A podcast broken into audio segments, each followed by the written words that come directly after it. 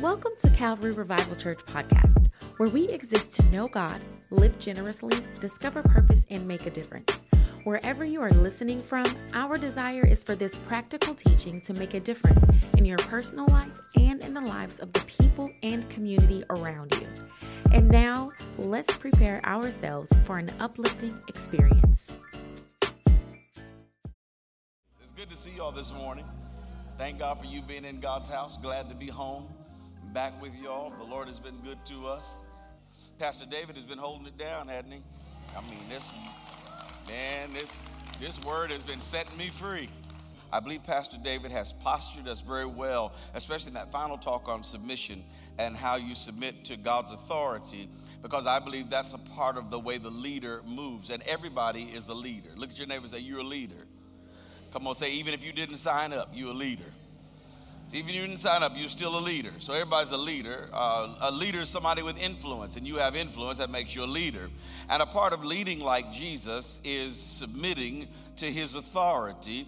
But the other side of that, and that's what we'll go into probably starting the first Sunday of December, is we'll talk about how the leader is also a person who knows how to give.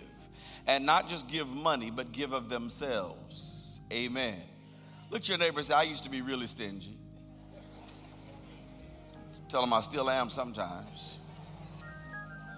Look back up saying, No, you cannot borrow $5.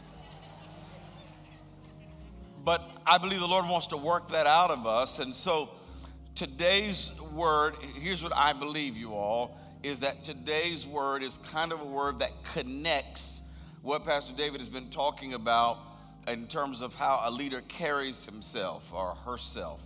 Uh, the ability to submit, the ability to follow, the ability to hear God, the kind of place that your heart's got to be in uh, in order for God to use you to be the influencer that you are called to be. I believe today's word kind of connects that word with us going into this idea of, of the leader is a giver. And I'll tell you why. Because Here's what I believe is the fundamental reason why most people don't walk in the authority that they've been given is because they don't see themselves the way God sees them. I said, I believe the fundamental reason why most people don't walk in the authority that God has given them is because they don't see themselves the way God sees them. And so they've spent so much time downing themselves and minimizing themselves and crit- criticizing themselves and allowing other people to do the same that they've allowed so much time for the devil to be their accuser because the Bible says that he is the accuser of the brethren. So they spent so much time under the accusative eye of the enemy that they've lost the understanding that God has created them as his masterpiece. And so I want to show you in scripture today how the Lord, in the same text, where the Lord says, I'm saved by grace. You are saved by grace uh, through faith. It's a gift of God, not of works. Nobody can brag. That in the same passage, he declares you as his masterpiece. That's going to be hard for some of y'all. Uh, now, some of y'all it won't be hard because you already feel like you the masterpiece. Like, oh, I already knew that. But, but uh, for some of you, it's going to be difficult, so I'm going to start you off easy. You ain't got to tell everybody. I just want you to whisper to the person next to you, I'm God's masterpiece. By the time we finish, you're going to tell the world because that's why He saved you. He saved you so that the world would know that He could take a mess.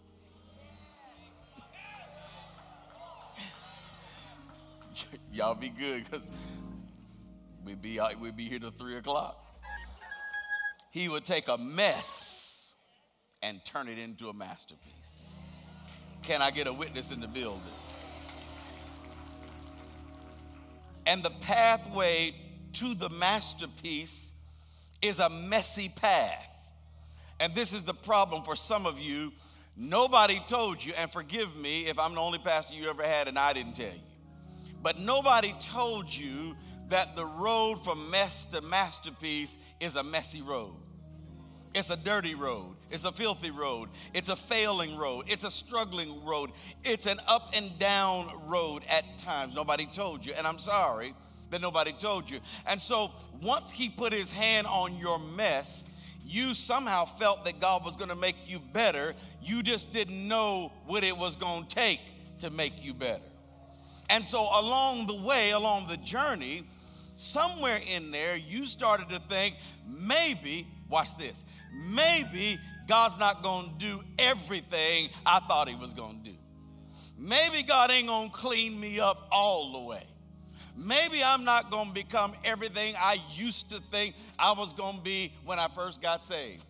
I want you to know that's a lie straight from the pit of hell. That is the lie the enemy sells the believer so that you dumb down and minimize your faith so that you no longer believe God for the best that He can do in your life. I came home to tell you that God's got you on a road to the masterpiece level. And God, if you don't quit, God ain't gonna quit. Now go with me to the book of Ephesians. Let me read a little scripture to you.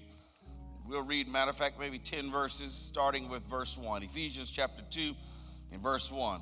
If you got it, say amen. If you can find the screen, say amen. Once you were dead because of your disobedience and your many sins. Look your neighbor say, many sins. Come on, tell him, you didn't just have one. Come on, tell him. Say, you didn't just have one. Many sins. You used to live in sin just like the rest of the world. Mm obeying the devil, the commander of the powers in the unseen world. He is the spirit, small s, at work in the hearts of those who refuse to obey God. All of us used to live that way, following the passionate desires and inclinations of our sinful nature. By our very nature, we were subject to God's anger, just like everyone else. But here's the shouting verse. But God is so rich in mercy. I'm going to give you 10 seconds to give God what he deserves. Y'all didn't get that, did you? I'm going to give you 20 more seconds to get the Revelation. God is so rich in mercy. Not, I'm so good that I went to church. Not my church is so great. Not my pastor helped me. No, no, no, no. God is so rich in mercy. And He loved us so much even though we were dead because of our sins, He gave us life when He raised Christ from the dead. It is only by God's grace that you've been saved. For He raised us from the dead along with Christ and seated us with Him in the heavenly realms because we are united with Christ Jesus. Now I want you to pay close attention to, uh, to verse 7. If you're looking at it, say amen. Verse 7 says, So God can point to us in all future ages as examples of the incredible wealth of his grace and kindness toward us as shown in all he has done for us who are united with Christ Jesus. So, so, so check it out. So here's what he said. You were a mess. You would have never gotten up without me. But I'm going to get you up. And when I get you up, I'm going to put you on display. And I'm going to show the world what I can do with a mess. Because when they see what I did with your mess, they'll begin to believe me for what I can do with their mess. So, so the messier you are, look at your neighbor and say, This part is for you. The messier you are, the more glory God is getting from fixing your life. See, the devil tries to say, because you were really messed up, God don't really love you like he love everybody else. But the truth is, it's almost the opposite. The more messed up you are, the more determined he is to fix you because you become a greater display of the glory and the power and the honor of God. I just need you to look at four people and say, Don't you dare give up. Come on, tell them, tell them somebody, say, Don't you dare give up. Don't, don't you dare give up. Don't you dare give up. Let me hurry, let me hurry, let me hurry. God saved you by His grace when you believed, and you can't take credit for it. It's a gift from God. Salvation is not a reward. Watch this. Salvation is not a reward for the good things we have done, so none of us can boast about it. Verse 10 For we are God's masterpiece. your King James says we're His workmanship, but your modern translation helps us by changing the word workmanship to masterpiece. He's created us anew in Christ so we can do the good things He planned for us so very long ago. Lord, thank you for the reading of Scripture and thank you for the time that we have together. I'm asking you, Lord, to speak to us and to help us get this in our spirit. I do want us to be moved in our soul realm till we rejoice and we feel better. But I don't want it to just be that. I want it to be a revelation that gets deep in the heart so that from this day forward, we never see ourselves the way we once saw ourselves. I thank you for that. In Jesus' name. All right, let's take some notes. Here's let's talk about masterpiece. Because if we if I'm gonna call you one, God's gonna call you one, you need to know what that is. What is a masterpiece? Well, a masterpiece is a work done with extraordinary skill, especially a supreme or artistic achievement. Can I say it again? It is a work done with extraordinary skill, especially a supreme or artistic achievement. Now, I want to take you to the second level of the definition. Great work, or what the Latin calls the magnum opus, the greatest work. A creation that has been given much critical praise, one that is considered, watch this, y'all, the greatest work of one's career. so when God calls you his masterpiece, he says, Trees are amazing, mountains are bad, rivers are romantic, seasides are sexy, but I ain't made nothing like you. In all of my, and it is one thing for an artist who lives between 45 to 100 years to say, This is my magnum opus. This is my greatest work. Well, he's only lived for 75 years, he's only been working for 30 or 40 years. But for the God of eternity, who is Alpha and Omega, who has always been alive and will always live, to look at you straight out of Portsmouth and say, You are my magnum opus to look at you straight out of Suffolk and say, You are my magnum opus, to, to look at you straight out of a single parent family, straight out of a struggling community. Say, See that woman right there? That's my magnum opus. She is my greatest work. Now, now you, you clap, but you don't clap much because it's hard to receive it. Because you're wondering, my God, how can you be talking about me? But you see, there's this road from, I call it mess to masterpiece. And in many ways, the beauty is not always in the creation as much as it is in what the master went through to get the creation. You see, you doubt that you're a masterpiece because you don't look like the girl on the magazine, or, or because you don't look like the guy on the book, or, or because you don't have what somebody else has on Instagram and they probably ain't got it either. They just standing by the car before the owner comes back. But you don't you don't have that. So you have you have determined your status as lower than masterpiece because you think that the mastery is in the piece. But the mastery ain't in the piece. The mastery is in the master's work in the piece. You look at uh, what is considered not quite the magnum opus, but nearly, we'll talk about the magnum opus of, uh, of Michelangelo in a moment, but, uh, but the statue of David, and I think we probably have a picture of that. The statue of, uh, of David, this statue, those glaring eyes that Michelangelo carved this out. Uh, now, I'm not, I am not a statue person. I'm not an aficionado at what is great sculpturing. So when I look at that, because I don't know stuff,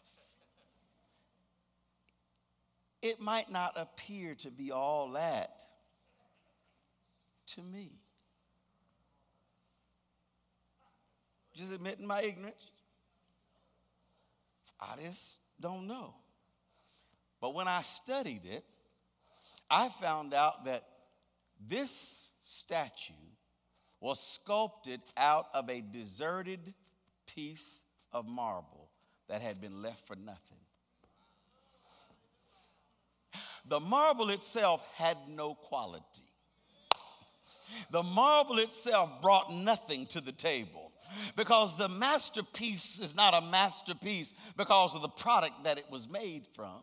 It's a masterpiece because of the one who put his hands on the product. You see, if I'd have made it, wouldn't nobody want it? But everybody wanted because Michelangelo made the statue. You see, the power is not in what the statue, the, the raw materials bring, it's in what the artist, the sculpturer, uh, uh, the creator does with it once it gets in his hand. They might look at you and you don't look like all that, but they don't know what he made you out of. they, they may see you and, and you don't seem like you're all that cute, but they don't know that you don't look like what you've been through. I preach for three minutes? They don't know you, and I want to know why you letting them determine your value when they don't know your journey. I, I, I, need to know why do they get to tell you you ain't this and you ain't that, but they weren't with you when you was curled up in the fetal position and God came by and put his hand on you and lifted you out of your own death and put life inside of you. You've got to stop letting folk who don't understand value determine yours. Your value ain't based on it ain't based on you and it ain't based on them. It's based on the hands that are on your life. And because the hands of the master, it ain't a masterpiece because the piece, it's a masterpiece because of the master. Can I talk just a little bit more about my boy Michelangelo? Now, um, most of us me included, when we think of brother, brother Michelangelo, we think of the Sistine Chapel. You know, that uh, chapel in the Vatican that uh, was uh, Pope Sixtus hundreds of years ago, 1400s, first established that chapel. And those frescoes that are painted on that ceiling. And they real, y'all. I saw them. Don't let nobody say they ain't real. They are. You ever notice how people ain't, who ain't been nowhere say, that ain't real? How you know? Because people they ain't been nowhere, but they think they knowledge. A lady argued with my son Alex when he was an intern uh, working in a law firm. She argued with him, said, I don't like your church because y'all got an ATM machine in the foyer. He said, Ma'am, there's no ATM in our church. She said, Oh, yes, it is. She said, He said, Have you ever been? She said, No. She, he said, I'm the founding pastor's child. If it's an ATM in the building, as bad as I be needing money sometimes, if it's an ATM in the building, trust me, I'm the one in the five that would know. Because what people do is they can talk so long to folk that don't know nothing. And I know don't know nothing is bad grammar. I use it intentionally. That's what you want. You want a, you don't want a pastor whose English is perfect. You just want a pastor who knows when it ain't.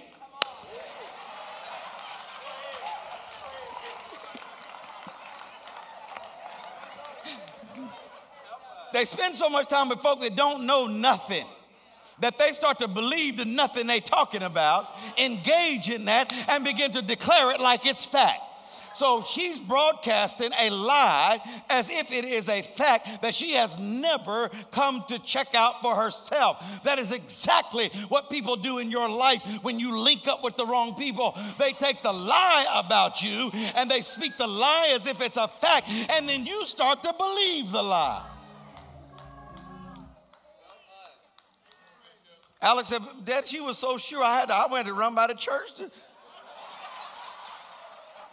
But isn't that how we do sometimes? That, that we, they're so sure that we start doubting what we know God has already said or God has already done. Just say amen if you can.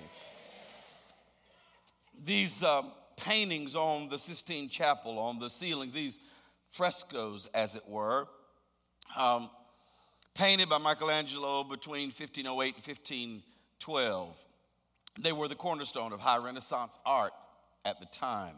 But the beauty of it is that it wasn't just in the 1500s, but even now, with all the technology and all the stuff that we have, and all the things that have been painted, and all the graphic arts, people still flock there to stand until their necks hurt looking at those frescoes because of the pathway that the artist took to get them up there. Because he didn't paint them on the floor and then use a lift to then lift them up and put them on the ceiling. Anybody know why? Because they didn't have no lifts. No, he had to be at the ceiling painting them. He had to spend three to four years lying on his back held up on some kind of hoist, on some beams, on some bars painting the whole time, and he painted an absolute masterpiece while laying on his back in arthritic pain with kidney failure. He painted an absolute masterpiece on a ceiling that to this day folk are still flocking to see the magnum opus of Michelangelo's life. I need you to understand very clearly that it is because of the pain that the Lord went through. Any mothers in the building, that's why you think your baby is the best. Your child is the best. You feel ways about your child that his daddy don't feel. Come on, mother, talk to me. That's my child. That's my baby. I mean, he could be I'm not gonna name nothing, but he could have all kind of issues. But that's your baby, that's your child. Why is that your masterpiece? It ain't certainly ain't because of him. It's because the pain that God, I feel you. It's what you went through to get that child here that'll make you hold on to that baby until the last moment, believing in him every step of the way. Why?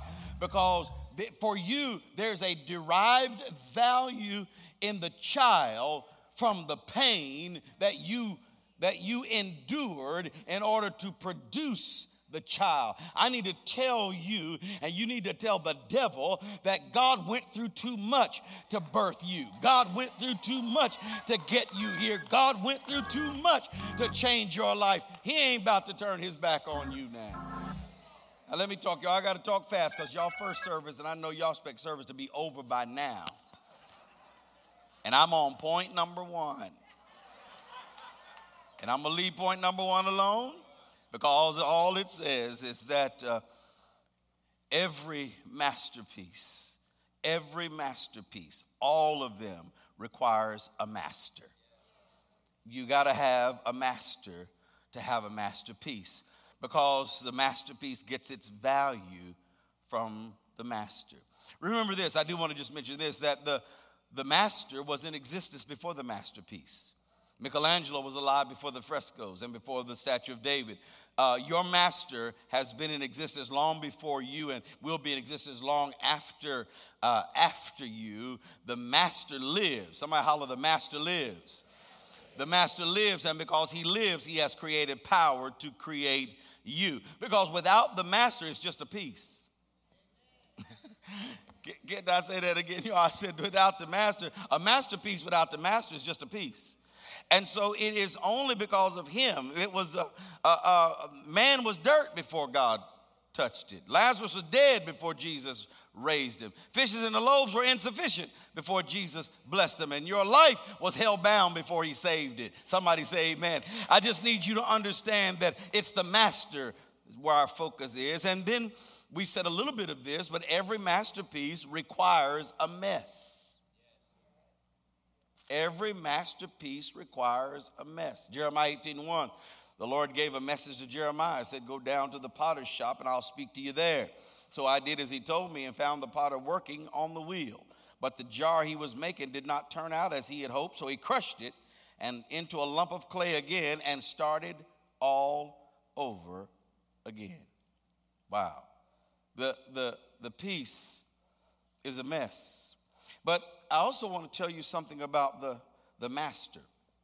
And I'll go back to the life of Michelangelo, and you all can Google some of this stuff and study it on your own. But um, Michelangelo became so sick that uh, Pope Clement asked him to take a break and do nothing but eat and exercise. No more painting for you for a season. 1549, he was diagnosed with kidney stones. I, I need you to see that the, the master, the, the, the, the piece that he's working on is a mess. How many y'all know that's true? Because you know you. Say amen. But I also want you to see in the life, and, and, and it's going to be tough for some of you to handle, but until I get to the end, but go with me. That Michelangelo not only was the, the piece, because he just had a blank Sistine Chapel ugly ceiling. So the thing he was working on was a mess. But Michelangelo became a mess in order to fix that mess. Michelangelo had extreme arthritis. That's one of the reasons why Pope Clement told him he needed to take a break. Michelangelo also had kidney stones. And I can't remember the clinical name. The doctors will tell me after service, but because there's a clinical name for kidney stones, but you'll remember kidney stones. He had kidney stones. How does he get sick? He gets sick in the process of turning the mess into a masterpiece. You couldn't get changed until they made a mess out of Jesus. He took your place and became a mess so you could be a masterpiece. I need you to shout for a minute. For a minute, I need you to. Why did God let them beat him beyond recognition? Why did the Lord allow them to nail him to a tree? Why did the Lord allow them to stab him in his side? Why did the Lord allow them to put a crown of thorns on his head? Because the way that the mess becomes a masterpiece not only requires that the that the, the masterpiece start as a mess but the master also goes through a death in the process of creating the masterpiece are y'all hearing me a mother will tell you that the closest to death any woman ever comes in natural life is in the moment of childbirth that's why some of y'all was hollering, I ain't doing this no more. I ain't mad at you. I wanted to sell my eight children when we first got married. After I watched the first birth, didn't endure it, Sister Emma. I watched it. Ask her what I said afterwards. I said, We have as many children as you want to have. I ain't got nothing to do with how many we gonna have. When you say we stopping, that's when we stopping. Because once I saw the pain that she went through to produce that baby, I said, oh, no, no, no, I ain't, mm-mm, mm-mm, mm-mm. I am definitely the weaker vessel right about now. but the death is required for the deliverance of the peace. And it does not become, if you search through great authors and you search through great artists, all of them had difficult, struggling, battles with death kinds of lives because you don't create a masterpiece without going through a death yourself. So Jesus then goes to the cross, he dies in our place because in order for him to see you as a masterpiece made out of the mess of sin, he had to become sin. So, in his becoming sin, the Bible says he became sin for us so that we might be made the righteousness of God in Christ Jesus. Now, he becomes sin so that now he knows that you can go from sin to masterpiece because he's gone from master to sin to back to master again. And so the work of God in him is the declaration of what God is able to do in you. And so the Bible says we have a priest who is not like other folks. He's been tempted in every point, just like we have been. He's been made to feel that he's nothing. He's been made to feel like he's a piece of trash. He's been made to feel like nothing but a sinner. But he got up out of that by his own power and walked out of it and says, Now I can take the same power inject it into you when you get saved and transform you from a mess to a masterpiece. I need 12 people in the building to act like you get it.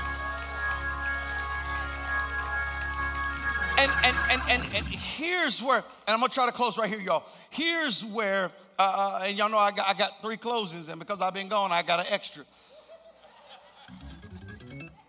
But, but I'm gonna try my best to wrap it up, y'all. Uh, but here's where the problem comes in. We see Jesus and how wonderful he is. But we've been told so much evil about ourselves that we cannot see ourselves as God's magnum opus. And we all sit and look at your neighbor and say, and you won too? Oh, no, that's, a, that's a hard me.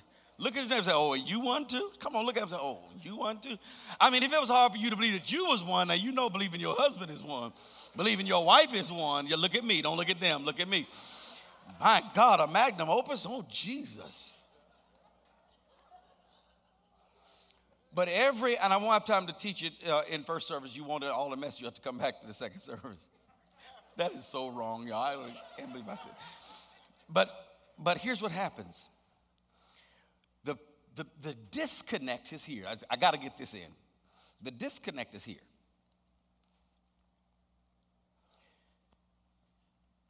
The enemy has shut off what I'm going to call this is where me and Pastor Jay have been laughing about for a couple weeks, and I'll explain it. The enemy has cut off our prophetic imagination. In other words, we can only see what's in front of us.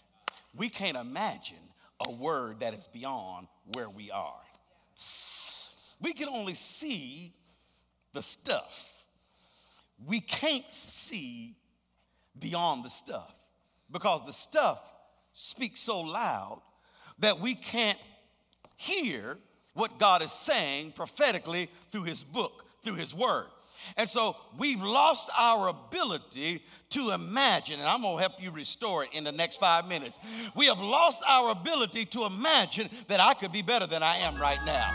We have lost our ability to imagine that my life could be different than it is right now. We've lost our ability to believe that even though I may have fallen or made mistakes, that God lifts me up and God puts me back on the right road. We've lost our ability. And so it was with the prophet Ezekiel when he was dropped in the valley of dry bones in Ezekiel 37. Bones everywhere. And he's asked this question Can these bones? I need you to look around at the dead bones of your life. And I need to ask you a question can these bones live and, and be a created masterpiece that God has already designed long before you were ever here? Can it, can it happen? You say, you say, and, and I don't have time to finish, but you're thinking, but Bishop, what all of us, all of us, I heard a pastor, uh, uh, Shalita Fombi, I heard her say this this week, and this thing rung in my spirit. She said, in the valley of dry bones, because the armies had died together, God resurrected them together. I came by to tell you because it was a community death, it's about to be a community resurrection. Because the devil thought he took all of us out. Now all of us are coming back. I need you to touch two people and say, We need each other. He, he put ants in a colony so they could crawl together and, and, and, geese in a gaggle so that they could, so that they could live together and, and birds in a flock so they could fly together and, and, lions in a pride so they could roar together. Y'all, y'all hear what I'm, wolves in a pack so they could run together. He did that because we need each other. Because I ain't gonna never be my masterpiece until you start to become your masterpiece and we walk this thing out together. And we come back to the place where we start to believe again that God has created a masterpiece. See, I need to tell you this. Come on, team. I need to tell you this that God is doing a great work in you. I said, God is doing a great work in you. For the last four weeks, I've labored over this word and, and over this in my own life. A brother sent me the song, and I started listening to it. He wanted to remind me that in spite of my inconsistencies, in spite of, of my failures, in spite of my struggles, in spite of my challenges, that God is doing a great work in me. And I said, Lord, then that means if you're doing it in me, you're doing it in all my sisters, you're doing it in all my brothers. There's a great work that you're doing inside of us. And we must now recover our prophetic imagination and once again declare over our lives God, you're doing a great work in me. You're doing a great work in me, and I believe that work, and I trust you to finish that work. He said, The thing I've started in you, I will complete this thing in you. The thing that I began in your life, I will finish in your life. I've started a great work in you. Stop saying I'm not going to finish it. Stop saying it ain't going to happen. Stop saying I ain't good enough. Because none of us are. It's by grace that we're saved through faith, not of ourselves. Come on, stand and give God crazy praise. Come on, praise Him. And y'all just start singing while they praising God. Come on, come on, y'all praise Him.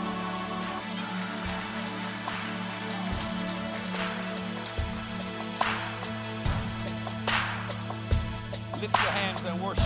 In a moment, I'll ask you to help them sing.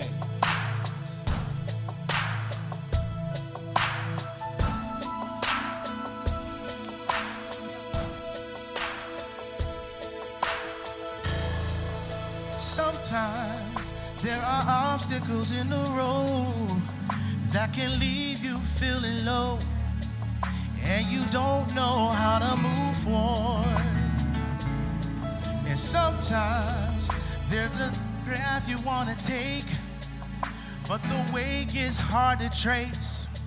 And now you're wondering, how did you get here? But don't you give up until you see how God is ordering your steps so you can walk into your season.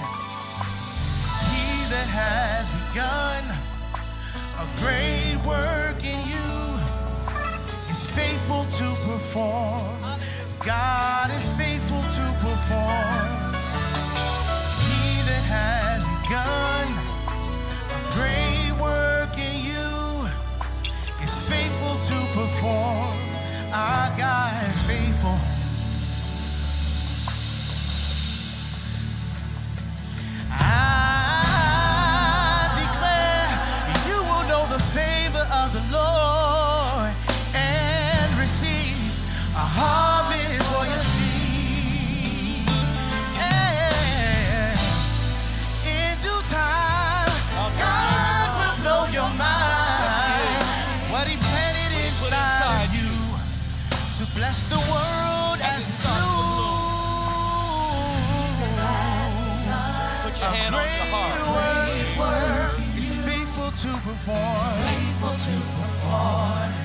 God is faithful to perform. Oh, he a great work in you, he's faithful to perform it. God is faithful to perform it. You ever just speak to yourself and say, He's doing a great work. Come on, tell yourself. He's doing a great great work. He's doing a great work in me. God is doing a great work. He's doing a great work. He's doing a great work. Come on, y'all. This is your part. God is doing a great God work. God is doing a great work. Oh, He's yes, doing a great work.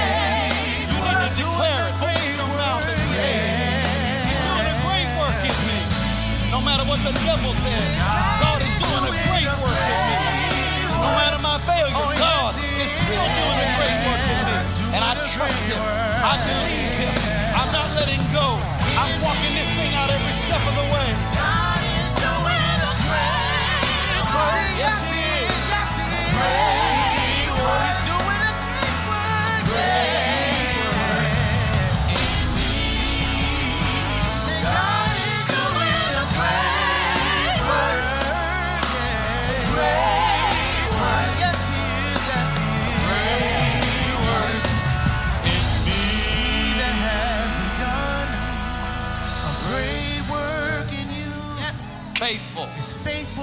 perform. God, I thank God is faithful to perform.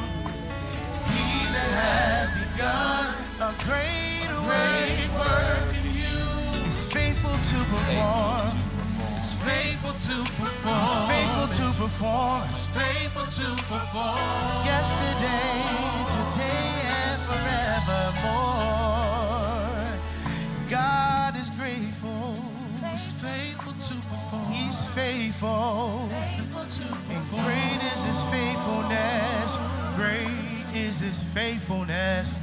God is doing a great work, Yes, He is. great work. God is doing a great work, Yes, he is. great work. doing a great What should you consider? Even as you hear these words, God's doing a great work. You got to remember that this thing did not start with you. But when you were just a dream in your mother's eyes, in your father's eyes, God had already determined to create a legacy out of your life. God was determined to raise you up through oppression, through issues, through feeling minimized. God was raising you up. And this is your season, and this is your time.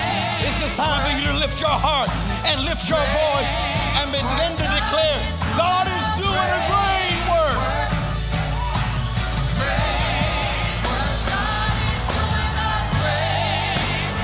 Sing church.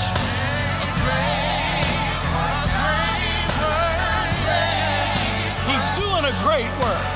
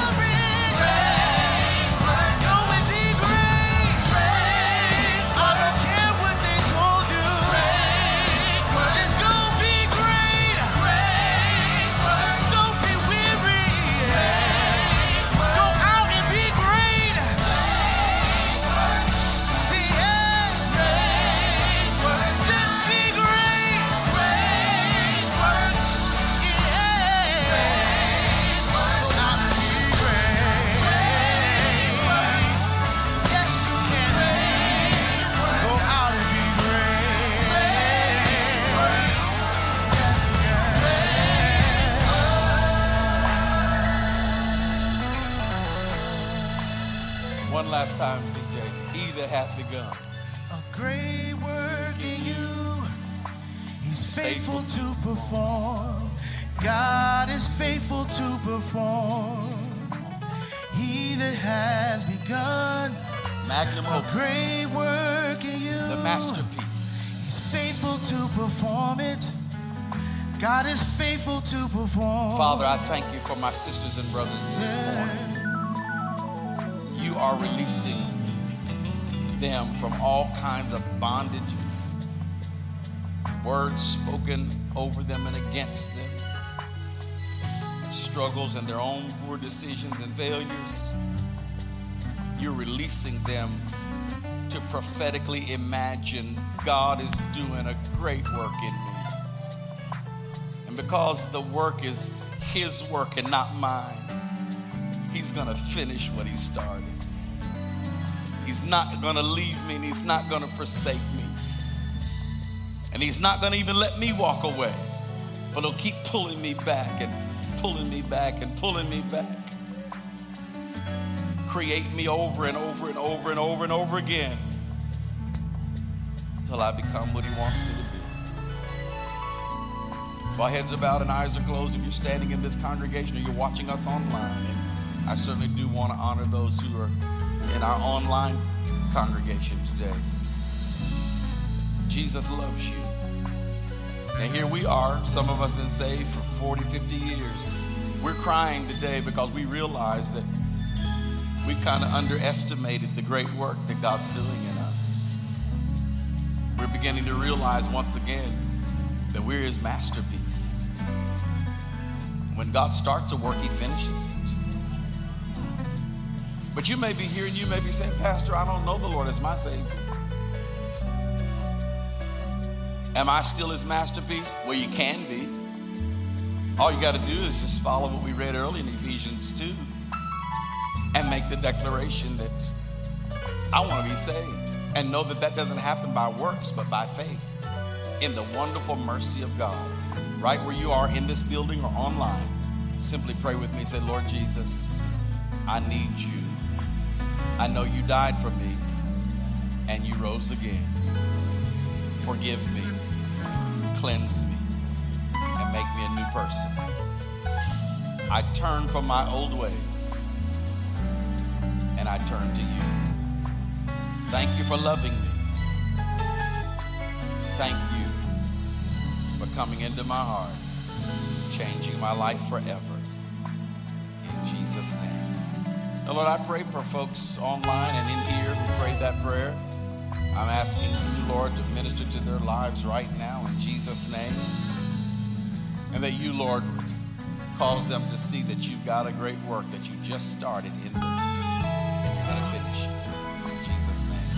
If you prayed that prayer with us, we'll put a, we'll put a number up on the screen. You can text that number and say Jesus or saved. If you're online, you can do the same. We'll reach out to you. We'll give you materials, get you started. Or those of you who are here and wouldn't mind letting us pray for you personally, the, some of our team will be right up here at the front. You can walk up and say, Hey, I prayed that prayer with the pastor. I'd like to know what else to do. And you come right up and we'll pray for you. I want you to go throughout this week singing to yourself. He that has begun a great work in me, he is faithful to perform it. I want you to sing it. I want you to meditate on Ephesians 2. And I want you to get you a version of the Bible that doesn't say workmanship. I want you to get you a version that says masterpiece. Because I want you to remember that you are his masterpiece. Why? Because the master's hand is on you. And he's not letting go. He's positioning you for greatness. And now we walk through the messy process of discipleship. What do I do, Pastor? Get in a small group, get in a connect group. Start meeting with 15, 10 or 15 other believers every week, praying together, reading the Bible together, riding bikes together. Spend time with them. Get in growth track. If you haven't already done that, get in growth track. Start your discipleship process so that you're not just a person who comes to church. You see, Jesus didn't tell us to make good churchgoers, He told us to go and make disciples. So I want to challenge you today to be on the road to discipleship. If you're already doing all those things, make sure you're in your word every day. Make sure you're spending some time in prayer every day. Stay on top of your FRANC list. Who is it that you're praying for to be saved? If you go to this church, you already know that FRANC list is praying for friends, relatives, acquaintances, neighbors, co-workers to be saved and inviting them to church, finding ways to bless them. We'll talk more about that the next time we get a chance. Thank you for joining us today. If you said that prayer and accepted Jesus into your heart, it's the best decision you could ever make. We want to celebrate with you, and we have some tools to help you on your journey. Just text Jesus to 48074. To find out more about Calvary Revival Church, text guest to 48074. Be sure to subscribe and share this podcast with your friends. Thanks for listening. Now go out and make a difference.